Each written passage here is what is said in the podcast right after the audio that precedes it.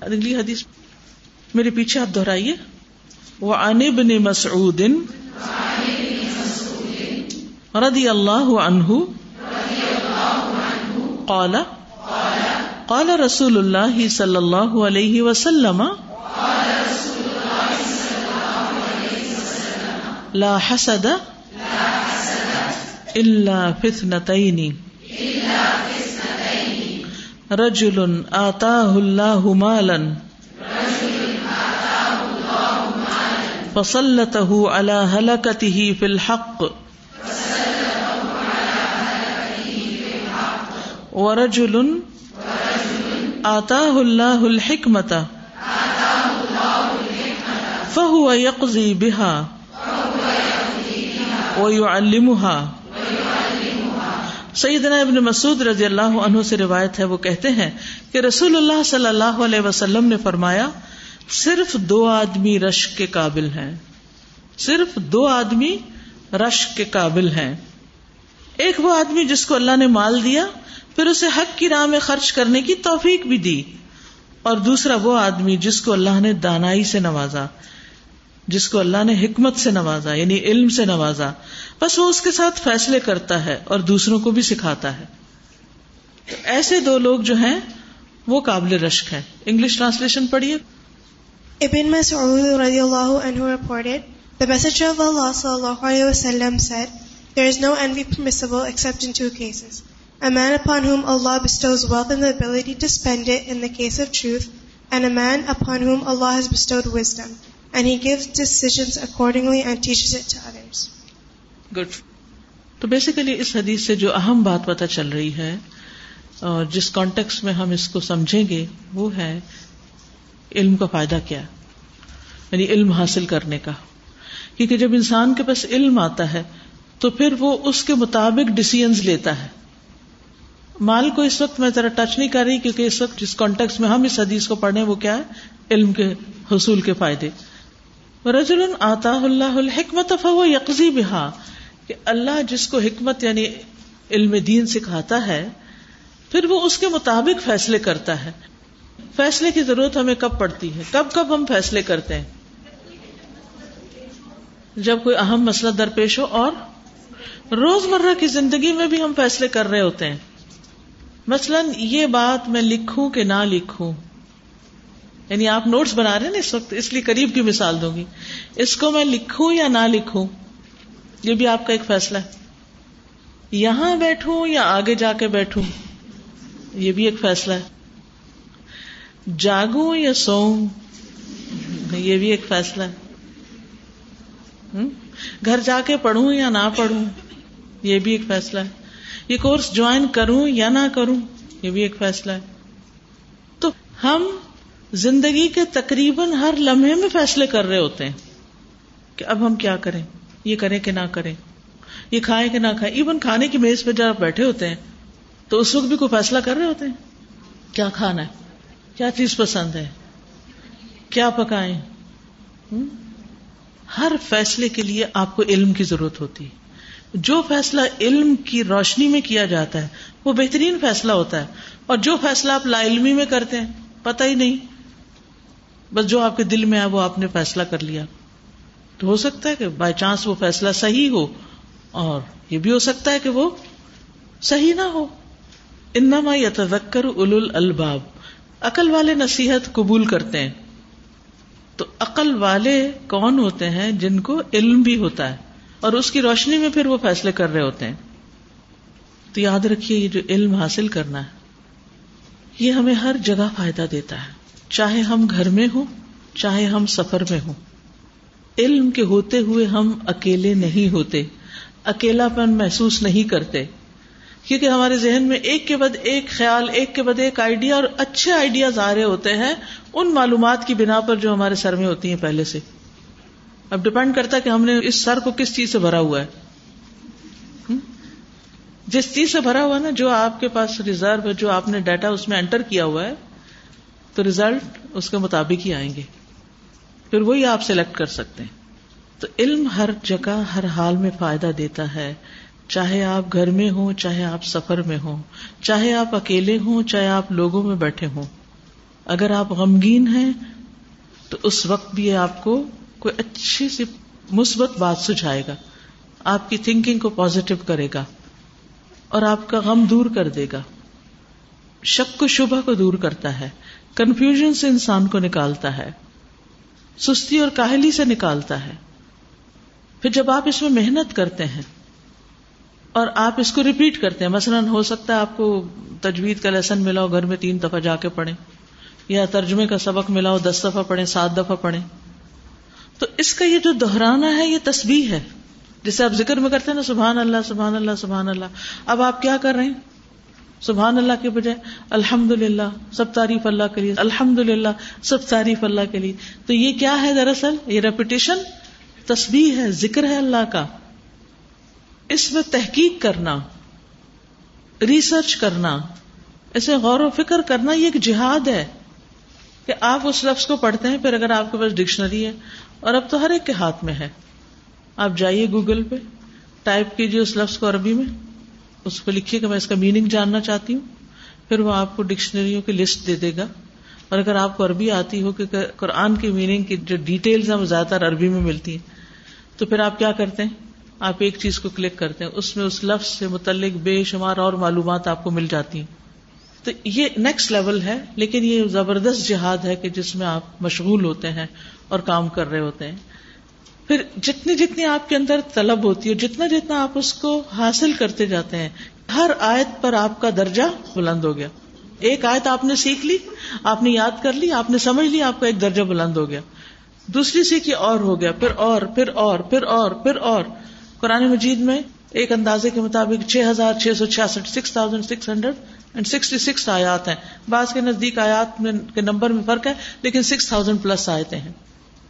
اگر یہ ساری آیتیں آپ کو سمجھ آ جاتی ہیں، تو کیا ہے؟ اتنے ہی درجے آپ کے بلند ہو جائیں گے۔ کسی اور کام کو کرنے سے اتنے درجے بلند نہیں ہو سکتے۔ قرآن کی ہر آیت پر درجہ بلند ہوتا ہے۔ تو اس کو سیکھنا جو ہے، بہترین کام ہے، بہترین۔ اور ان درجوں سے فائدہ کیا؟ اللہ کا تقرب حاصل ہوتا ہے۔ یعنی ہر درجہ آپ کو اللہ کے قریب کرتا ہے۔ پھر اگر آپ اس کو دوسروں کے ساتھ شیئر کرتے ہیں گھر میں آپ کی مدر ہیں، آپ کی ہسبینڈ ہیں، آپ کے بچے ہیں، اگر آپ بلند آواز میں پڑھ رہے ہیں، اونچی آواز میں پڑھ رہے ہیں، ان کو بھی تھوڑا سا بتا رہے ہیں، تو اس کو سکھانا صدقہ ہے۔ یعنی گویا علم آپ جب بھی کسی کو دے رہے ہیں، آپ صدقہ کر رہے تھے مسلسل۔ مثلاً آپ ایک گھنٹے کے لیے کسی کو کچھ سکھا رہے ہیں، آپ مسلسل ایک گھنٹہ صدقہ کر رہے ہیں، آپ مجھے بتائیے کون ہے جو ایک گھنٹے کے لیے بیٹھ کے کوئی چیز بانٹتا رہے بانٹتا رہے بانٹتا رہے، بانٹ سکتے کوئی اور چیز؟ زیادہ زیادہ ہم تقسیم کرتے ہیں، کتنی کرتے ہیں؟ ہاں کچھ لوگ ہوتے ہیں، وہ اس کی باقاعدہ پلاننگ کر کے تقسیم بھی کرتے ہیں۔ اگر آپ عمرے وغیرہ پہ جائیں حج پہ جائیں تو آپ دیکھیں گے، کچھ لوگ وہاں پر کھانا لا کے جو تقسیم کرنا شروع کرتے ہیں تو وہ آدھا گھنٹہ گھنٹہ لگ جاتا ہے، وہ بانٹ بانٹ بانٹ کے جیسے عرفات میں پانی اور لسی اور مختلف چیزیں دیتے ہیں۔ اسی طرح وہاں کئی دفعہ دیکھا گیا ہے کہ مسجد میں لوگ بیٹھے ہوتے ہیں نوٹوں کی گٹھیاں لے کر اور وہ تقسیم کرنا شروع کرتے ہیں۔ گھنٹہ بھر بیٹھے رہتے ہیں۔ جو آتا ہے، دیتے جاتے ہیں، دیتے جاتے ہیں، دیتے جاتے ہیں۔ ایسے بہت ریئر کیسز ہیں۔ لیکن آپ دیکھیے کہ اگر آپ کے پاس مال نہیں تو آپ یہ سب کچھ کر بھی نہیں سکتے۔ ہاں اگر آپ کے پاس علم ہے اور آپ اس کو پڑھاتے ہیں تو جتنے بھی ٹیچر ہیں یہاں پڑھانے والے یا سکھانے والے، وہ سب خوشی سے یہ کام کریں کہ اگر آپ نے ایک گھنٹے کی کلاس لی تو آپ نے مسلسل ایک گھنٹہ صدقہ کیا۔ اس کا سکھانا کیا ہے؟ صدقہ، اس کی نشر اشاعت۔ اور اس میں صرف تعلیم دینا، کلاس لینا ہی نہیں آتا۔ اس کو اسپریڈ کرنا، اس کو پھیلانا، اس کو لوگوں تک پہنچانا۔ یعنی کسی بھی ذریعے سے جب آپ اس کو لوگوں تک لے جاتے ہیں، تو وہ آپ اپنی طرف سے صدقہ کر رہے ہیں، بانٹ رہے ہیں، بانٹ رہے ہیں، دے رہے ہیں، دے رہے ہیں۔ اسی طرح اس کا مطالعہ کرنا قیام کے برابر ہے، روزے کے برابر ہے۔ رات کے ایک حصے میں علم کا سیکھنا سکھانا پوری رات کے قیام سے افضل ہے۔ اسی طرح دن میں اس کا پڑھنا پڑھانا جو ہے، اس کا اجر و ثواب ایسے ہی ہے جیسے کسی نے روزہ رکھا ہوا ہو۔ اور یاد رکھیے، انسان کو علم کی ضرورت کھانے پینے سے بھی زیادہ ہے۔ اگر انسان کھاتا پیتا نہیں ہے، کم کھاتا ہے، تو اس کا جسم کمزور ہو جاتا ہے۔ لیکن اگر انسان کے پاس علم نہیں، تو اس کی آخرت برباد ہوتی ہے۔ اس کو پتہ ہی نہیں کہ اس نے عبادات کیسے کرنی ہے، اس نے کس کا حق کتنا ادا کرنا ہے۔ تو بہت سارا خسارا ہے اس میں پھر۔ عظیم عبادات میں سے اللہ کا تقرب کرنے والے اعمال میں سے افضل ترین عمل ہے علم کے ساتھ مشغولیت۔ اور جیسے ہم نے پڑھا کہ اللہ سبحان تعالیٰ نے نبی صلی اللہ علیہ وسلم کو کسی بھی چیز کو زیادہ حاصل کرنے کا حکم نہیں دیا سوائے علم کے۔ وقل ربی زدنی علما۔ اور یہ بھی یاد رکھیے کہ علم سے انسان کو زندگی ملتی ہے۔ انسان نئے سرے سے زندہ ہوتا ہے، ایک نئی لائف اس کو ملتی کہ نئی روشنی ملتی ہے۔ اب امن کا نمئی تنف نہ ہو کیا بھلا وہ شخص جو مردہ تھا، پھر ہم نے اس کو زندگی بخشی۔ تو یہ زندگی جیسے زمین مردہ تھی تو بارش برستی ہے، تو زمین زندہ ہو جاتی ہے۔ اسی طرح علم کی بارش سے دل زندہ ہو جاتے ہیں، انسان زندہ ہو جاتا ہے۔ پھر اسی طرح خیر و برکت ملتی ہے انسان کو۔ انسان کی زندگی میں برکت ہو جاتی ہے۔ اور خصوصاً آپ محسوس کریں گے قرآن کی تلاوت کے ساتھ، قرآن کے پڑھنے پڑھانے کے ساتھ۔ گھروں میں برکت ہوتی ہے۔ سنن ادارمی کی ایک حدیث ہے۔ ابو حرارا رضی اللہ عنہ کہا کرتے تھے، قرآن پڑھنے کی وجہ سے گھر اپنے رہنے والوں کے لیے کشادہ ہو جاتا ہے۔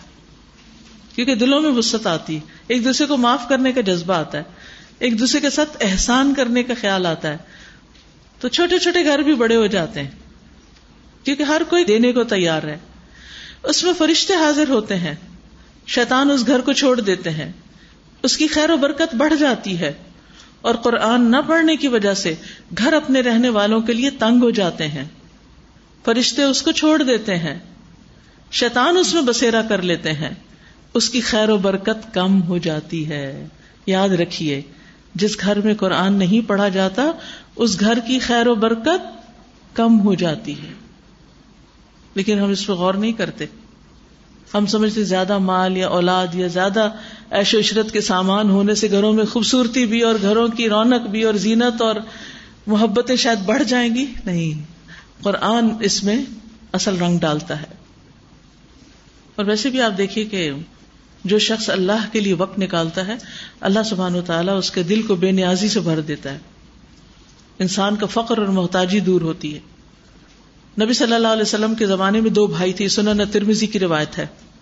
ان میں سے ایک نبی صلی اللہ علیہ وسلم کے پاس آتا علم حاصل کرنے کے لیے، دوسرا جاتا محنت مزدوری کرنے کے لیے۔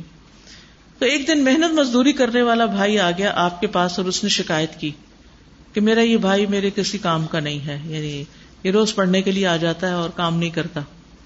تو معلوم ہے آپ نے کیا فرمایا؟ آپ نے فرمایا، شاید تجھے اسی کی وجہ سے رزق ملتا ہو۔ کہ یہ اس کام میں لگا ہوا ہے، اس وجہ سے اللہ تیرے رسک میں برکت ڈال رہا ہے۔ ورنہ کتنی محنت مزدوری کے لیے گھروں سے نکل سارا دن بیکار سڑکوں کے کنارے کھڑے ہو کے واپس آ جاتے ہیں۔ تو جس گھر میں طالب علم موجود ہوں اور ایسے خیر کے کام کرنے والے موجود ہوں، اللہ سبحان تعالیٰ ان کے رسک میں بھی برکت ڈالتا ہے۔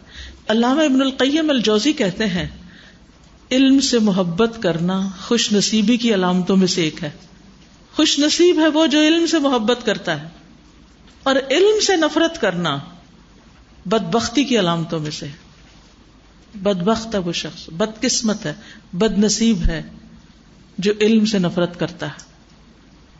کیونکہ یرف اللہ الدین امن منکم والذین اوت العلم درجات، جن کو علم دیا گیا وہ بلند درجے پاتے ہیں۔ دنیا اور آخرت میں عزت ملتی ہے۔ ابن قیم کہتے ہیں، اگر علم حاصل کرنے میں اللہ رب العالمین کے قرب اور ملائکہ سے مل جانے کے علاوہ کوئی اور بات نہ ہوتی، تو اتنا ہی شرف اور فضیلت کافی تھی کہ علم سے اللہ کا قرب ملتا ہے اور ندی العلیٰ میں انسان شامل ہوتا ہے۔ یعنی باقی اگر کچھ بھی نہ ملے سوائے اللہ کے قرب کے، تو یہی سب سے بڑی بات ہے، سب سے بڑی دولت ہے کہ کوئی انسان اپنے دل میں اللہ کا قرب محسوس کرتا ہے۔ پھر یہ دیکھیے کہ جس کو علم ملتا ہے وہ بصیرت کے ساتھ اللہ کی عبادت کرتا ہے۔ وہ یکزی بہا، اس علم کی بنا پر فیصلے کرتا ہے۔ اور جو شخص علم کے راستے میں فوت ہوتا ہے، یہ اس کے حسن خاتمہ کی علامت ہوتی ہے۔ یعنی علم حاصل کرتے کرتے اس کی موت آ جاتی ہے۔ ابن عبد البر کہتے ہیں، جو علم حاصل کرتے ہوئے فوت ہو گیا، یہ اس کے اچھے خاتمے کی علامت ہے، کیونکہ یہ عظیم اطاعت والے کام پر فوت ہوا۔ ویسے بھی آتا نا منسلہ کا طریقہ نیلتمی صفی ہے علم سہل اللہ لہو طریقہ نل علم ہی وہ چیز ہے جس کا انسان کو مرنے کے بعد بھی فائدہ ہوتا ہے۔ مال کے ساتھ بھی جب اسے خیر کے کاموں میں لگاتا ہے تو صدقہ جاریہ بنتا ہے، جیسے اس حدیث کا پہلا حصہ ہے۔ لیکن جب انسان لوگوں کو علم سکھاتا ہے، جب انسان فوت ہو جاتا ہے تو تین چیزوں کے سوا اس کا عمل ختم ہو جاتا ہے۔ اس میں سے ایک صدقہ جاریہ ہے، دوسرے وہ نفع مند علم جو انسان دوسروں کو سکھاتا ہے، اور تیسرے نیک اولاد جو اس کے لیے دعا کرتی۔ تو والدین کے لیے اپنی اولاد کو علم کے راستے پر لگانا انہیں کے فائدے میں ہے۔ دیکھیے، دو چیزیں ہیں۔ ایک، ہم اپنی اولاد کو دنیا کمانے پہ لگاتے تاکہ وہ ہمارا سپورٹ بنے، ہمیں فائدہ دے اور اس سے ہماری دنیا کی زندگی ذرا آسان ہو جائے۔ وہ بھی ٹھیک ہے۔ لیکن ایک والدین کہتے چلو میں خود تھوڑی مشقت کر لیتا ہوں یا کر لیتی ہوں، لیکن میرے بچے پڑھ جائیں اور دین پڑھ جائیں۔ دنیا کے لیے تو بہت سے ماں باپ قربانی کر رہے ہیں۔ اب اسے ویکینڈ پہ خاتون سے میری ملاقات ہوئی تو غریب عورت تھی، میں نے اسے پوچھا، کتنے بچے ہیں اور کیا کرتے ہیں؟ کہتی بیٹیاں ہیں، پڑھ رہی ہیں۔ کہتی انہیں کی خاطر تو میں مزدوری کر رہی ہوں۔ مجھے ترس بھی آیا کہتی کہ میں چاہتی ہوں کہ وہ اتنی بڑی ڈگری حاصل کرے کہ بڑی سے بڑی جاب حاصل کرے تاکہ میری طرح گھر گھر میں پھر کے ان کو کام نہ کرنا پڑے۔ تو ٹھیک ہے، اس کا اپنے ایک ویژن ہے۔ وہ اس کے لیے مشقت کری ایسی مشقت صرف ایک خاتون نہیں کر رہی، بے شمار لوگ ایسی مشقتیں کر رہے ہیں کہ جس کے ذریعے وہ اپنی اولاد کو دنیا کی اعلیٰ تعلیم اس لیے دلاتے ہیں تاکہ ان کی دنیا آسان ہو، ان کی بھی، اور پھر وہ پلٹ کے والدین کو بھی کچھ دے۔ والدین کے بھی دن پھر جائیں۔ اچھی بات ہے، کوئی اس میں برائی نہیں۔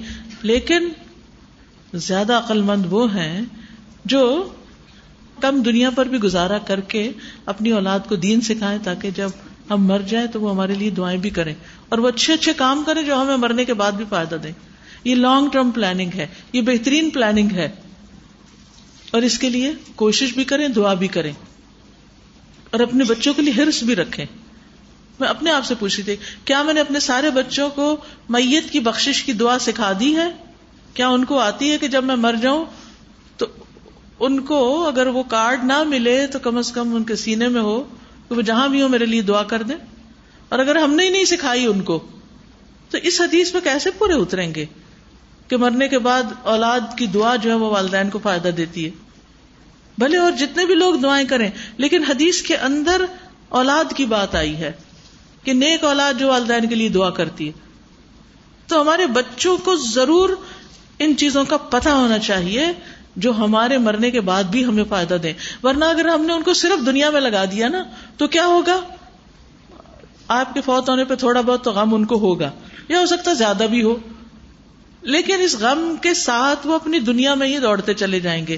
وہ اپنی آخرت اور آپ کی آخرت کے لیے فکر نہیں کریں گے۔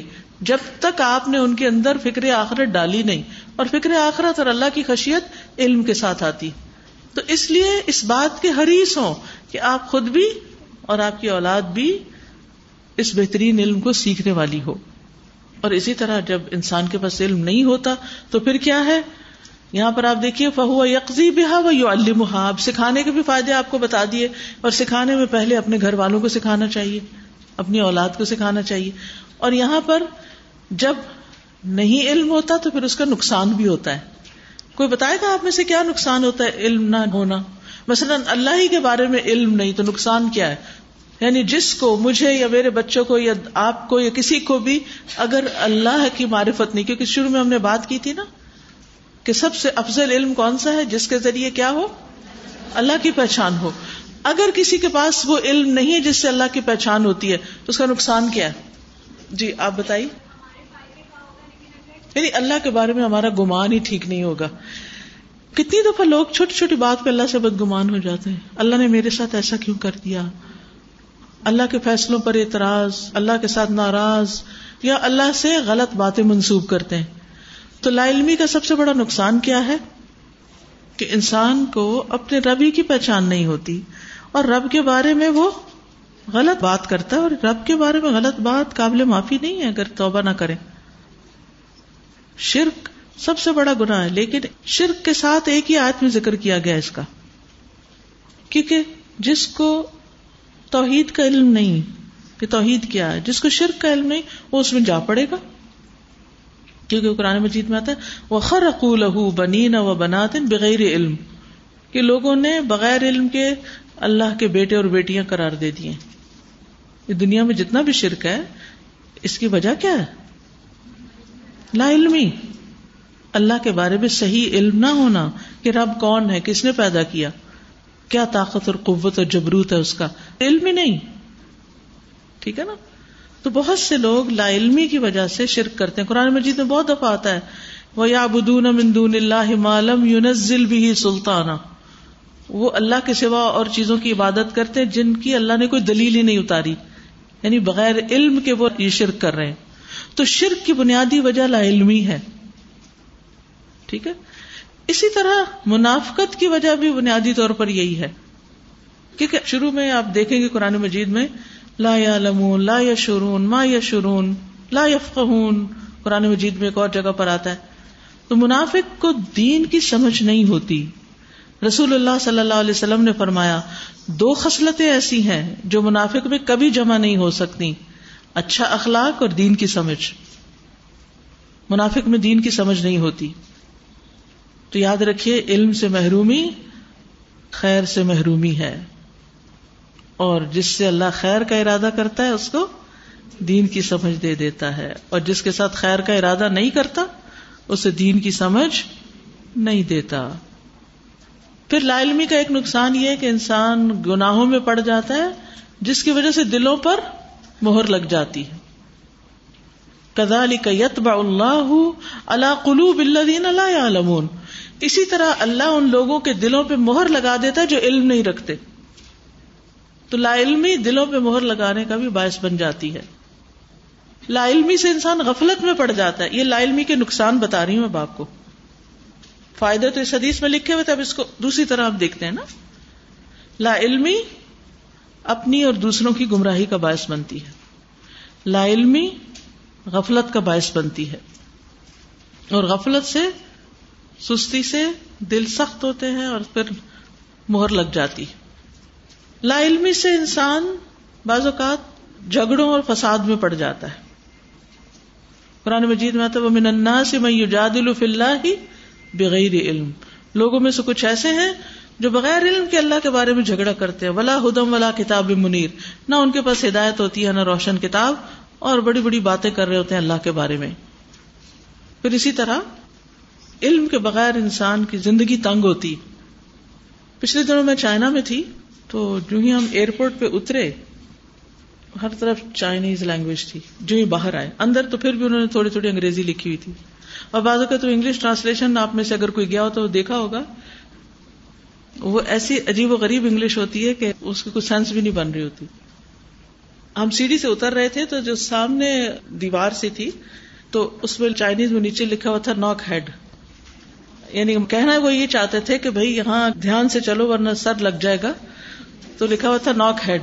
تو ایک کم علمی کی وجہ سے اس طرح کی باتیں انسان لکھتا، لیکن میں تو اپنی جہالت پہ بات کری تھی کہ جب میں ایئرپورٹ سے باہر آئی اور جو سائن بورڈ اور ہر طرف جو کچھ بھی لکھا ہوا تھا، تو میں اپنے آپ کو کہہ رہی تھی، پکی جاہل پکی جاہل۔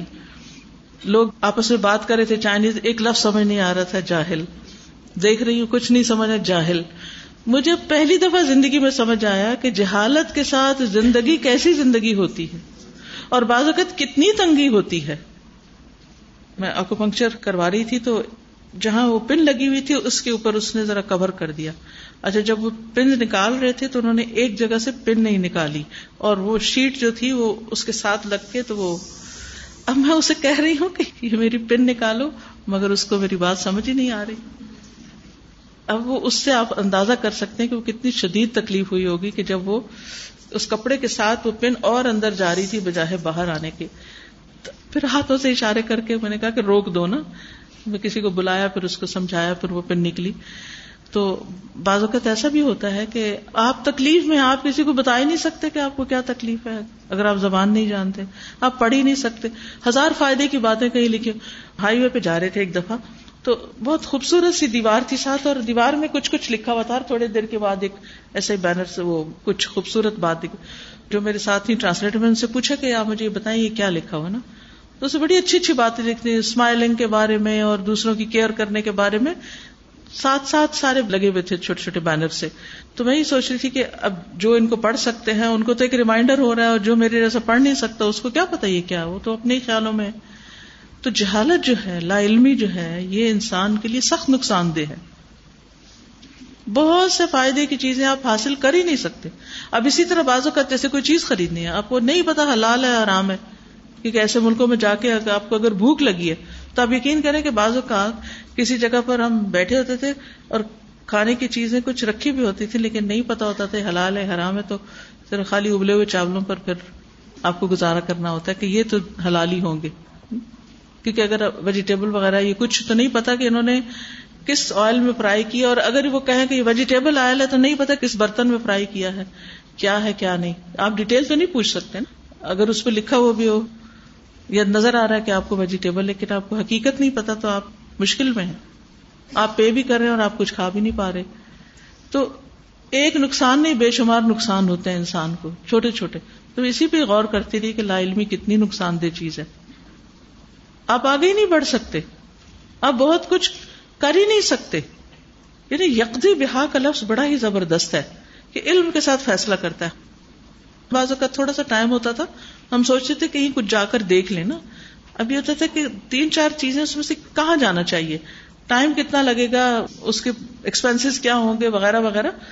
تو جب پورا علم نہیں ہوتا تو پھر فیصلہ ہی نہیں ہوتا تھا اور بعض اوقات تو کچھ وقت ضائع بھی بیچ میں سے ہو جاتا تھا جو ہم زیادہ بہتر استعمال کر سکتے وہ تو اللہ کا شکر ہے ہمارے پاس۔ اللہ کا ذکر ہے تصویر ہے، قرآن ہے۔ جو ہی انتظار کا وقت ہوا، آپ پڑھ لیتے ہیں، اپنا وقت بچا لیتے ہیں۔ لیکن حقیقت میں لا علمی بہت نقصان دہ۔ جی۔ ہم نے اپنی زندگی کے لیے اپنی امیجنیشن سے مختلف باتیں بنائی ہوتی ہیں۔ اسی میں جیسے اللہ سبحانہ تعالیٰ کے بارے میں مختلف توہمات میں سپرسٹیشن میں۔ جی۔ کتنا کچھ انسان نقصان اٹھاتا ہے۔ جی اور جو فیصلوں کی آپ بات کر رہی تھی تو ہر ہر قدم پہ ہر ہر فیصلہ ہماری زندگی کا یا تو ہمیں جنت سے ایک قدم نزدیک کر دیتا ہے یا پھر دور کر دیتا ہے۔ تو یہ علم تو ہماری زندگی کے لیے ویسے ہی ضروری ہے جیسے ہم سانس لیتے ہیں کہ زندگی اسی سے ہے۔ تو اللہ تعالیٰ ہمیں اسے واقعی اپنی زندگی میں چاہنے والا جی چاہنے والا طلب اور اس کی پیاس اور اس کی ڈیزائر ہمارے اندر آ جائے تاکہ جی. ہم اس کو شوق سے سیکھیں بوجھ سمجھ کے نہیں۔ بنی اسرائیل کی طرح جو مثال دی گئی کہ گدے کا بوجھ کتابیں وہ حساب نہ ہو ہمارا۔ سارے کانسیپٹ کلیئر کر دیتا ہے۔ کہتا ہے کہ اتفا بلتی یا آسن کہ تم نے آسن ہی کرنا ہے ورنہ ہم نے سوچا ہوتا ہے کہ نہیں جو اچھا نہیں کرے گا ہم بھی اچھا نہیں کریں گے۔ بہت سے ہم نے ویلوز اپنی خود ہی بنا لی ہوتی ہیں۔ یہ وہ ساری کلیرٹی دے دیتا ہے ہمیں الحمد للہ بالکل۔ دنیا کی زندگی میں بھی بے شمار مسائل اٹھتے ہیں جن کا ہم ہر وقت انتظار کرتے کوئی ہو جو ہمیں بتایا وہ ہم کیا کریں۔ اس سے مشورہ اس سے مشورہ اور چار مشورے مل گئے اور کنفیوژن کھڑی ہو گئی۔ اب اور زیادہ ریلیکٹنٹ ہو گئے کہ اب فیصلہ کیا ہو فائنلی تو زندگی بھی تنگ ہوتی ہے۔ پھر اسی طرح انسان لا علمی میں بعض اوقات اس کو دوستی کمپنی بھی جاہل لوگوں کی ملتی ہے۔ کیا پڑھے لکھے لوگ پسند کرتے ہیں جاہلوں کے ساتھ بیٹھنا؟ تو اگر آپ جاہل ہیں تو آپ کو اچھی کمپنی نہیں مل سکتی پھر۔ یہ ایک اور نقصان ہوتا ہے۔ اور خاص طور پر رحمان کے ذکر اور اس تعلیم سے آپ آنکھیں بند کریں تو قرآن مجید میں آتا ہے میں ذکر رحمان نقیز لہو شیطان فہو لہو قرید کہ جو رحمان کے ذکر سے آنکھیں بند کر لیتا ہے، ہم اس پر شیطان مسلط کر دیتے ہیں جو اس کا ساتھی بن جاتا ہے۔ پھر اسی طرح جب لا علمی ہوتی ہے تو اس کی وجہ سے انسان قبر میں بھی جواب نہیں دے سکے گا۔ جب پوچھا جائے گا، من ربو کا ماں دینو کا تو اس وقت وہ کہے گا ہاں ہاں لا ادری لا ادری، مجھے نہیں معلوم، مجھے نہیں معلوم۔ تو آج کا وقت ختم ہوا۔ ان شاء اللہ تعالی کل ہم نیکسٹ حدیث کو بھی دیکھیں گے اور پھر یہ بھی دیکھیں گے کہ علم سے محرومی کی وجوہات کیا ہوتی ہیں اور انسان کب علم سے محروم رہ جاتا ہے۔ ان شاء اللہ سبحان اللہ بحمد کا اشد اللہ اللہ اللہ انت استخر کا و اطوب السلام علیکم و رحمۃ اللہ وبرکاتہ۔